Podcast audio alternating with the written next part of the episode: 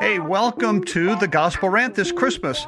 We're going to do something special. We'll take a two week break from the Sermon on the Mount and do something Christmassy. All right? Uh, this should be a lot of fun. This is a parable that uh, I wrote a number of years ago, and wherever I move, we seem to update it uh, with, with local color. And so I want to do it for you this year, and I hope that it makes your Christmas just a little bit better. It's called A Gospel Rant Christmas Parable. COVID was back. Hospital emergency rooms feeling the angst and swelling again. The back and forth confusing face mask mandates just made it all even worse. What were regular people to do or to think? Now, more financial worries, the price of gas taking an even bigger bite out of already unsatisfying paychecks. There's crime, and people just seem edgier, angrier, more worried, more into themselves, more separated. Another school shooting, rising fear of another foreign conflict, opioid addictions up, human smuggling ever present, gangs, hurting people surging through the southern border. One more political figure going down in flames and disgrace. What the hell is happening? Joe could care less about any of that right now. He had his own problems. He looked with growing impatience at what seemed to be an infinite line of rear tail lights in front of him, all going the same direction on 25. No one seemed to be moving. He scoffed and muttered under his breath about all these people being out on Christmas Eve. His thoughts were shattered by the sudden moan from his new wife, Mary. He wasn't ready for this pressure. What if she had the baby right there, right in the front seat of their old beat up, bald tired Hyundai? In the middle of the night, wedged in between the same SUV that they have been stuck behind for miles and the impatient 18 wheeler behind them with the headlights from hell. In the distance, he saw the bridge, the overpass, one last bottleneck, hon. The traffic should pick up in a bit. And these words were a little comfort to her as she tried to ease her pain with repetitive puffs of air. She arched her back more and leaned her head towards the back seat. Nothing helped. What in the world were they doing here? This wasn't their home now. They had moved with their family to a reservation in southwestern Colorado. Joe's ancestors were great Ute chiefs, capable men, men of peace. It is said that it was Joe's great great great grandfather who first made peace with the first Spanish traders in the area. At one time, Joe's people had been a vast nation spreading from the northern Colorado Plateau all the way down to Four Corners and further south. Wow, times have changed. Fortunes rise and fall for sure.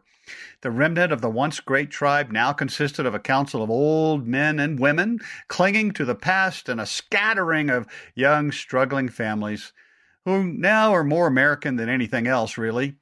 But then this one last indignity. Can anything good come out of Washington? thought Joe. Maybe the government was flexing its new COVID mandate muscles. Who knew? Joe had learned as a construction helper to just do as you're told.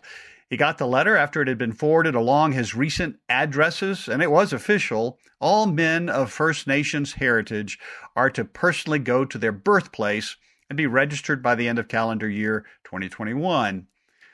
The letter also issued threats of fine and prosecution for those failing to abide by this new law. And it was December 24th already. Joe could not afford any fine. That opened another can of worms. He was about to become a husband and a father all at the same time. It all happened like a whirlwind, nothing like the romances on TV.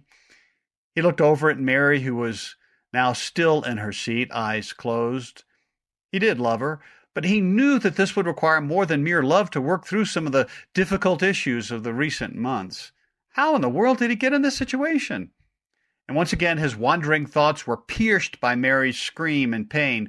Joe, stop the car, she yelled. Get me to the hospital now. Joe stumbled with his cell phone that he kept to get calls about work. He, he pushed the redial button again. This time it was not busy.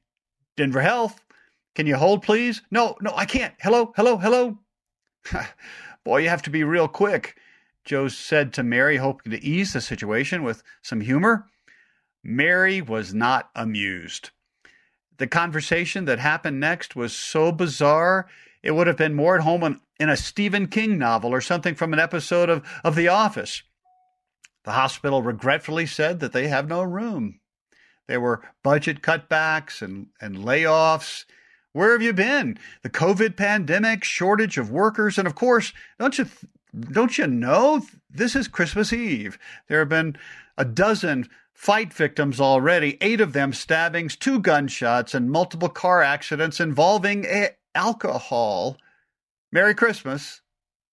Just then, Mary's water broke. Joe was breathing in puffs now, too, just to try to keep calm. No use both of them losing it. He would find a place to stay the night. They could get registered tomorrow and head home to their doctor. He saw the Cathedral of the Immaculate Conception just ahead on his right. Closed, the sign said. He chuckled very quietly, knowing that the joke must remain with him. But maybe it was a sign of some kind, so he turned off Colfax onto Pennsylvania, heading south. Still nothing open, no lights on. Ah, another rabbit trail. And as they passed East 13th, he noticed the snow covered shoes with laces tied together slung over the overhead utility lines, dangling over their heads like bizarre Christmas ornaments. Joe knew what they were there for. The Lincoln Park crack dealers were still open for business. No supply chain shortage there. Do they ever take a vacation? By the time he went a, a block further, it was really obvious that a plan B or even a plan C was needed. Joe was frantically looking for any place, any hotel, any motel, anything, but no vacancy, no rooms. OMG. Lincoln Park was no place to have a baby.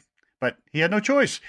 He pulled the car over in front of the Excelsior, double parking alongside of a beat up old van, and he ran to the door and started banging. Mary could only hear bits and pieces of the muffled conversation. It was lively, that's for sure. Her eyes noticed the boarded up building across the dark street. The heavy door in front of the building kept opening, and heads stealthily appeared, investigating the noise from the hotel and then disappearing into the din. Not here, not here, she thought as she faded. When she awoke from the pain, she could see that she was not in the car anymore. She was laying on the floor of a very dark room. There was a foreign looking man bent over her, a Sikh or, or perhaps a Muslim, maybe. Joe was there holding her hand, and there was a single light bulb with a string directly over Mary. It hurt Mary's eyes to look at its unprotected light. Joe had a flashlight in his hand and periodically flashed it around the dank, smelly room. He, he seemed to be looking under tattered furniture for something in the shadows. Mary was acutely aware of a putrid odor, some stench. The foreign man brought down the stairs an old musty space heater, and Joe was so grateful for that. He then disappeared up the stairs, and the doors closed and locked. And so the baby was born there in the basement under the Excelsior Hotel, Joe told Mary later that the stench was partly from rats and partly from the urine and defecation of street people who broke into the small basement window to get out of the bitter cold. While Mary slept, Joe had swept up the condoms and needles scattered about the floor. Joe had found an empty cardboard box and fixed it up nice for the baby, a boy, by the way. The Sikh family had brought down a nice woven blanket for the baby's box. Well, the story gets even more bizarre. The hotel owner knocked on the door in the early morning hours, just minutes after the boy was born. Joe couldn't believe it. And he led an entourage of folk down the stairs crackheads, gangbangers, prostitutes, and alcoholics, white, black, Hispanic, Asian. Arabic, folks from all shapes and colors, binary and non binary. Joe had learned a lot of new terms this year. They were people with BLM tats and MAGA caps huddled together in the basement, finally agreeing on at least one thing. Only one thing the child. They each swore that they had heard about the baby from an angel, one by one they came. They came as they were, with no air of pretense. Some left trinkets and gaudy ornamental jewelry. Some carefully presented the child with precious rolled up dollar bills. One person set a cigarette pack next to the baby, another a Safeway bag filled with empty cans. The makeshift shrine included crack pipes and lighters and razor blades and, yes, even a sweaty cap. Someone had placed a crushed fake flower, the original color was probably yellow, on top of all the gifts. Some had nothing and merely wanted to touch the baby or kiss him on the head. Joe and Mary were astonished. They had never seen anything like this. The next day, another knock on the basement door brought down a mixed delegation from the Sikh and Muslim and Buddhist religions. It was clear to Joe and Mary that these were important people, dignitaries, in fact. Maybe they had heard about the boy from the man from the hotel. They too brought gifts, wonderful, special gifts, inappropriate, really, for the occasion, the parents thought. And Mary wished that she could have understood what they said to her child. They spoke to him reverently as if he fully understood them. Was this what peace on earth looked like? I mean, it's crazy. What did this child have to do with it? Something was definitely happening. This was one of those special moments in this age of isolation. Joe wondered. Mary pondered the happenings in her heart. Then there was silence, but not for long. Author note Sometimes we lose the context of the story that has been told so often in so many venues, in so many ways for so many years. The Christmas story is really about the scandalous, humiliating, and horrible, wonderful love that moved in the heart of God to come into the flesh. Who is this God that would bend so low for the sakes of people like us, like me, like you? You know, if God's Son were to have come today, he would no doubt be born to a poor family in something like the Lincoln Park area of Denver. Probably not to social elites and upper class areas, but to the outcast, the despised, those treated with bigotry and injustice. Why?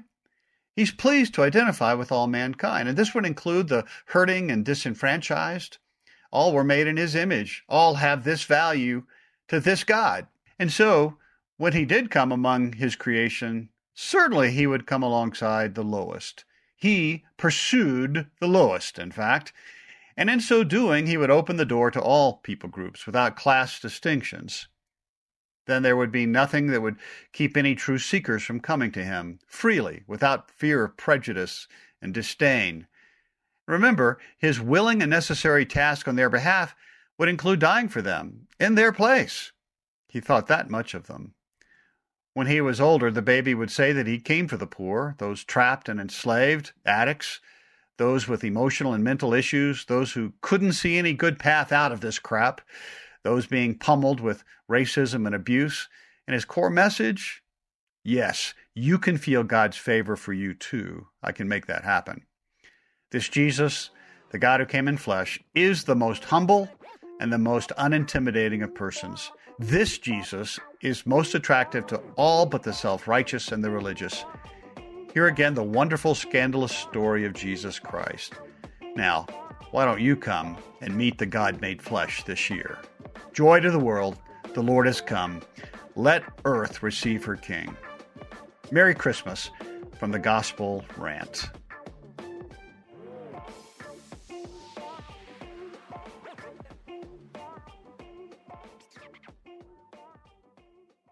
Have you ever attempted to read the entire Bible? Did you do it, or did you only make it part way? I'm John Stange, and I host a podcast that will make it possible for you to make it through the entire Bible one chapter at a time. I've been hosting the Chapter a Day audio Bible podcast since 2015, and every single day of the week, I read one chapter of Scripture, then follow that up with a time of prayer. And if you're looking for daily insights and inspiration directly from God's Word, I hope you'll give the Chapter a Day audio Bible a listen. You can find it at lifeaudio.com or on your favorite podcasting app.